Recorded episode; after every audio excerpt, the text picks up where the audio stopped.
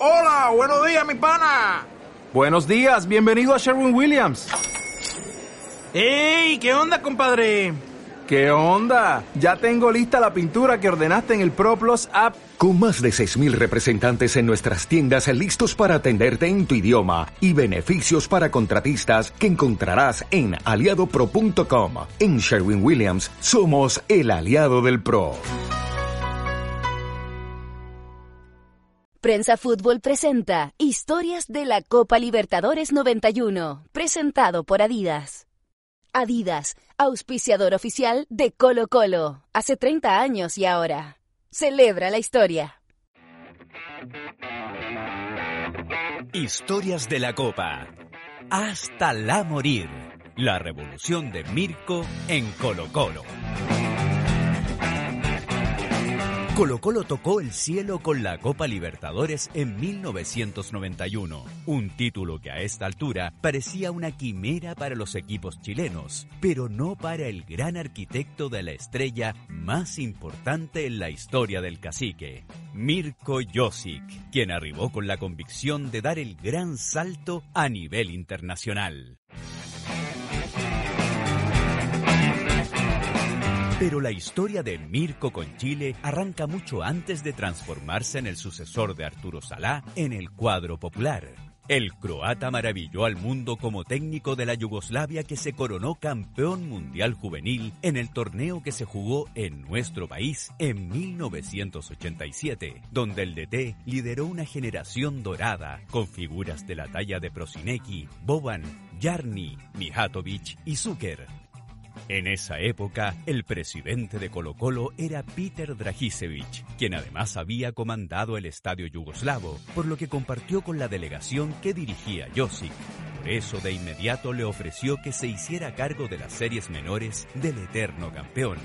Y eso se materializó en diciembre del 87. En poco más de un año el entrenador dejó su sello, lo que le provocó algunos roces con el entonces técnico del primer equipo. Y el destino quiso que esos mismos nombres se repitieran más adelante. El 90 Salah decidió dejar el cuadro albo y la directiva de Dragicevic fue en busca de un Josip que estaba de vuelta en su país. El primero de septiembre, el DT volvió a suelo nacional y en sus primeras palabras a la prensa dijo que venía a ganar la Copa Libertadores. Una declaración que generó risas y suspicacias en un medio acostumbrado a las derrotas. Colo Colo tiene muchas obligaciones para ganar, porque uh, Colo Colo es un plantel, uh, esto, esto claro, todo es, es claro, que siempre uh, quiere que gane y que tiene interés solo para primer lugar. Pero el técnico hablaba en serio de inmediato implantó un nuevo sistema de juego y exigió una intensidad impensada para los equipos chilenos. Apareció el esquema de tres rombos, se empezó a hablar del líbero, los stoppers y un equipo que no sacaba el pie del acelerador. Y eso se reflejó desde el clásico con Católica a solo dos semanas de tomar las riendas del popular. Pese a que en un principio no lo entendían del todo, la rigurosidad sacaba ronchas y el paternalismo ya no tenía cabida en el monumental. El croata supo ganarse la confianza de sus dirigidos con un incipiente castellano. Los jugadores se dieron cuenta que con la visión europea podían crecer. Así, Colo Colo fue campeón en 1990 y de inmediato se comenzó a planear el asalto a la Libertadores del año siguiente. Yo te diría que se adaptó más él, él al plantel que el plantel a él. Y creo que es la gran virtud que tuvo Mirko eh, para sacar el mejor rendimiento de cada uno. Llegaron los refuerzos que Mirko pidió. Patricio Yáñez, Gabriel Mendoza y Lucho Pérez se transformaron en las piezas que completaron el rompecabezas del croata, que planteó una extenuante pretemporada en la Leonera. Ahí despertó el hambre de títulos en su plantel. El equipo de Josic arrasó en el torneo local, lo que se repitió a nivel internacional en 1991. La potencia colectiva creció en cada partido. Muchas veces no importaron las ausencias de las figuras, pues la máquina alba funcionaba a la perfección. El monumental fue una fortaleza y los albos llegaron hasta ese mágico 5 de junio, donde acabaron con el reinado de Olimpia y tocaron el cielo con el trofeo en el máximo torneo de clubes de Sudamérica. Josic exigía rendimiento, compromiso. Mirko jugaba lo mismo que juega eh, Marcelo Bielsa. 3-3-1-3.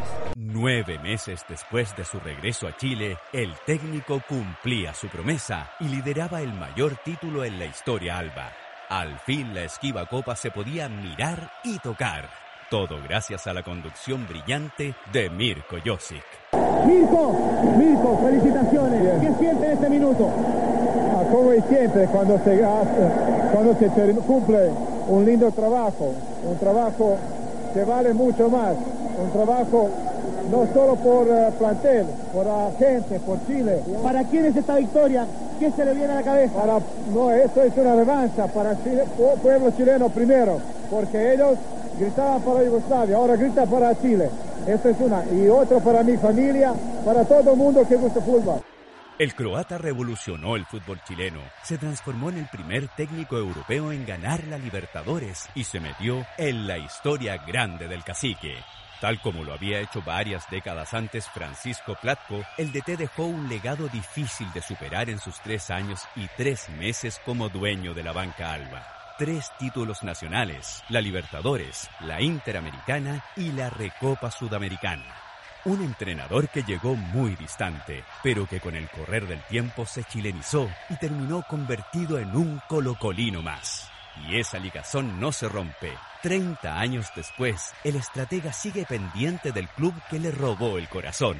Por eso, en el peor momento albo y con el temor del primer descenso de su historia, Josic arengó desde Croacia con una frase que se hizo de culto. Hasta la morir. Un mensaje que caló hondo en jugadores e hinchas, que refleja su sentir por el club y que demuestra que la influencia de Mirko sigue más viva que nunca. La camiseta blanca es parte del futuro de mi, de mi vida, de mi vida de familia. Encuentra la camiseta de Colo Colo y toda su indumentaria oficial en www.adidas.cl. En estos 30 años, celebra la historia. Atento a nuestro sitio y redes sociales para escuchar un nuevo capítulo de Historias de la Copa Libertadores 91, presentado por Adidas.